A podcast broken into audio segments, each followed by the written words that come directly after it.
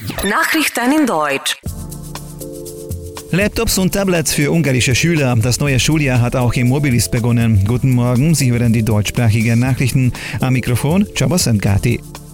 Die ungarischen Schüler erhalten Laptops und Tablets. Es werden unter ihnen mindestens 70.000 IT-Geräte verteilt, die sie zum Lernen verwenden dürfen.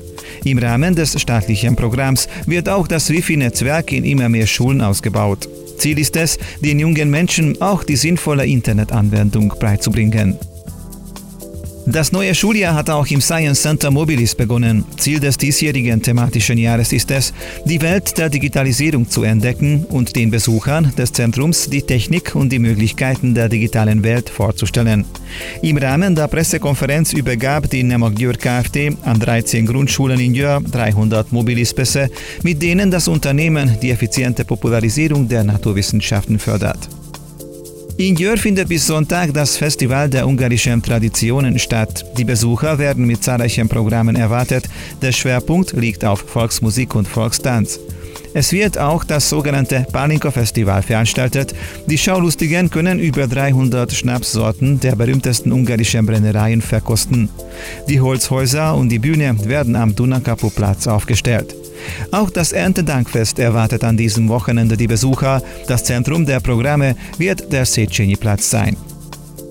Das EU-Quotenprogramm für die Zuteilung von Flüchtlingen sei Misserfolg und eine Stichstraße. Das hat Peter Siato gesagt.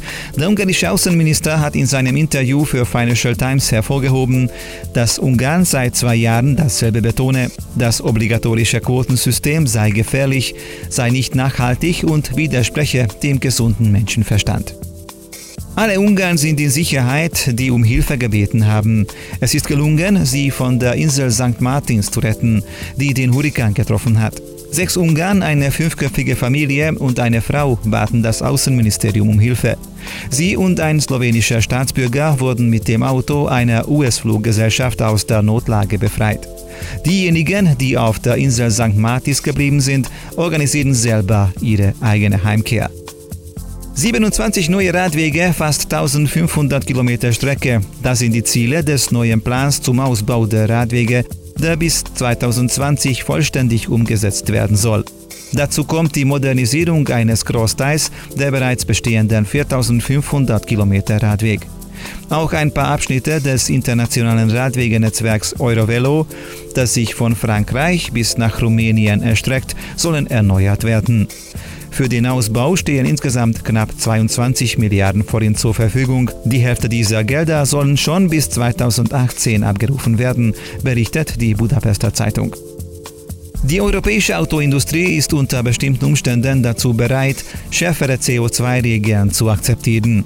Der Herstellerverband ACEA e schlägt vor, die Emissionen bis 2030 um ein Fünftel zu reduzieren. Bedingung soll sein, dass der Absatz von Elektroautos sich parallel dazu gut entwickelt. Daimler-Vorstandschef Zetsche, der auch ACA-Vorsitzender ist, sagte, beim Absatz betrage der Anteil stromgebindener Neuwagen 1,2 Prozent. Das liege nicht am Angebot. Die EU-Kommission müsse bei ihrer Gesetzgebung die realen Marktbedingungen berücksichtigen. Die Industrie ist gewillt, den Ausstoß von CO2 um 20 Prozent gegenüber dem EU-Ziel von 2021 zu senken. Und jetzt zum Wetter. Es gibt zwar zeitweise Wolkenfelder, insgesamt überwiegt aber der Sonnenschein. Tageshöchsttemperatur um 20 Grad.